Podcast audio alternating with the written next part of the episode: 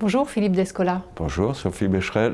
Vous êtes titulaire de la chaire Anthropologie de la Nature. Il y a plus de 30 ans, après trois années aux côtés des Indiens Hatchouars, vous vous rendez compte que la distinction nature-culture ne tient plus la route et vous mettez au point en fait un nouveau modèle. Oui, parce que je me suis rendu compte que les, les ne faisaient pas passer les, euh, la lecture des continuités et des discontinuités entre humains et non humains au même endroit que moi j'avais l'habitude de les voir. Dans mon système, c'est-à-dire dans notre système, que j'ai par la suite appelé le naturalisme, qui s'est mis en place à partir disons, du, XVIIe siècle, on considère que seuls les humains ont le privilège euh, du, de l'intériorité, de l'esprit, euh, ils communiquent, ils, ils, ont la capacité symbolique, ils ont bien sûr le langage qui permet de l'exprimer. Euh, en revanche, du point de vue de leur corps, de leur dimension physique, ils sont un élément d'un continuum général qui est soumis aux, grandes lois euh, de la nature, de la physique, de la chimie, de la biologie, etc. Les Hatchouars faisaient exactement l'inverse. Les Hatchouars disaient euh, la plupart des non-humains ont une intériorité, une capacité subjective, peuvent avoir un point de vue sur le monde, et donc ils ont le même type d'intériorité que les humains. En revanche, chaque classe d'êtres, distinguée par un corps, par une apparence physique, a des dispositions qui lui, propres, qui lui sont propres, et euh, peut euh, de ce fait avoir accès à un monde particulier qui est comme le monde qui est branché sur ses atouts biologiques. Donc cette inversion dans la façon de voir, euh, de lire des discontinuités entre la nature et la culture me dit, bah, après tout, il n'y a pas de nature et de culture, il y a simplement des continuités et des discontinuités entre humains et non humains, mais elles ne passent pas au même endroit.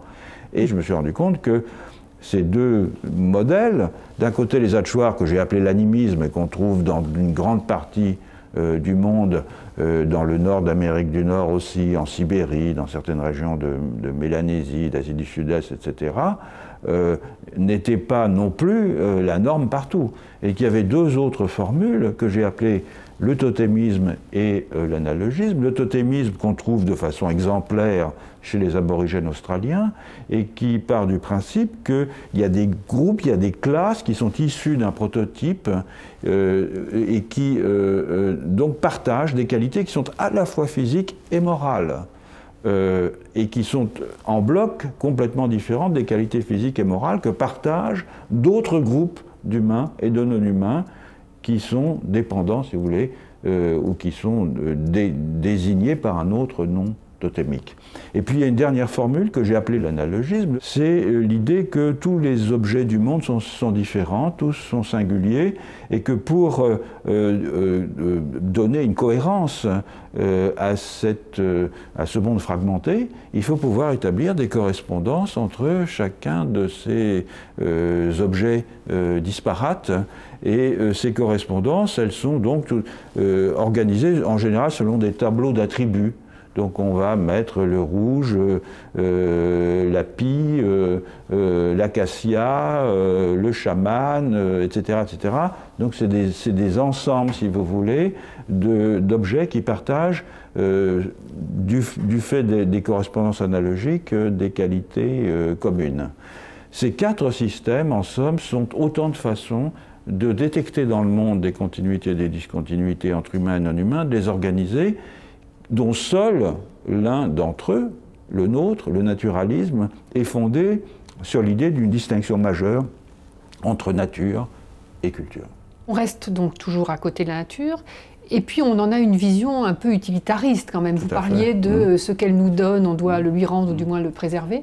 Vous semblez gêné par euh, cette relation euh, Je suis gêné par l'utilitarisme, en effet, parce qu'il me semble que je comprends bien les arguments euh, politiques ou tactiques euh, qui sont employés d'ailleurs par les organisations écologiques qui disent euh, euh, il faut préserver la forêt amazonienne parce que c'est le poumon de la planète, ce qui n'est pas tout à fait juste, mais enfin bon, ça peut être un argument.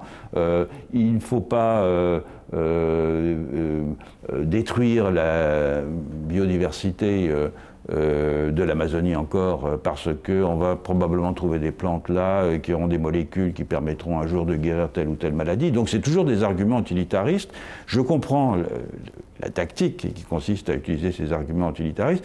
Mais moi, je préfère partir d'un autre principe qui est de dire que la diversité en général est préférable à la monotonie. Diversité des espèces, diversité des mondes, diversité des cultures, diversité des langues, et que je me sens beaucoup mieux dans un monde beaucoup plus compliqué que dans un monde appauvri, simple et monocolore. Et je pense que c'est quelque chose qu'il faut défendre comme une valeur en soi, et pas comme une valeur qui est susceptible de nous apporter euh, quelque chose. Quel sera le thème de votre cours cette année? Alors, euh, je fais depuis deux ans un cours sur le paysage, euh, parce que il me semble que cette question est intéressante d'un point de vue anthropologique. Alors, la voie que j'ai choisie part du principe que, au fond, un paysage, c'est la, soit c'est la transfiguration d'un site, soit dans une image, soit par son aménagement, en jardin, en parc, euh, en, un embellissement si vous voulez, de façon à révéler quelque chose de ce site qui n'était pas, présent immédiatement lorsque on le regardait. Autrement dit, un paysage est un signe.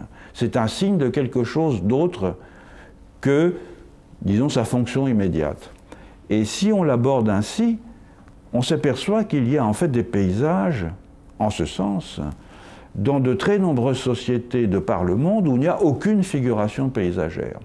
Alors j'ai commencé à aborder ça euh, de différentes façons, et notamment par exemple l'année dernière euh, euh, avec les jardins de subsistance. Un jardin de subsistance dans l'air intertropical, c'est quoi? C'est une plantation que l'on fait dans la forêt, après on coupe la forêt, on brûle et on plante un très grand nombre d'espèces.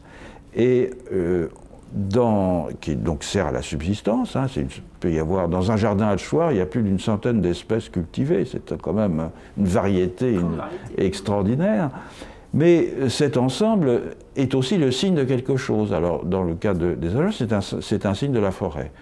Alors, c'est donc un signe qui fait que le jardin a une dimension symbolique, et très souvent une dimension esthétique aussi, tout en étant pourvoyeur de subsistance. Donc le, principe qui anime cet enseignement, c'est qu'on peut trouver du paysage avec euh, euh, certaines des caractéristiques qu'on a données à cette notion à partir de la Renaissance dans des civilisations qu'on n'avait pas l'habitude de considérer comme paysagères auparavant. Et donc c'est véritablement dans l'axe euh, de cette anthropologie de la nature euh, à laquelle je travaille depuis euh, pas mal d'années.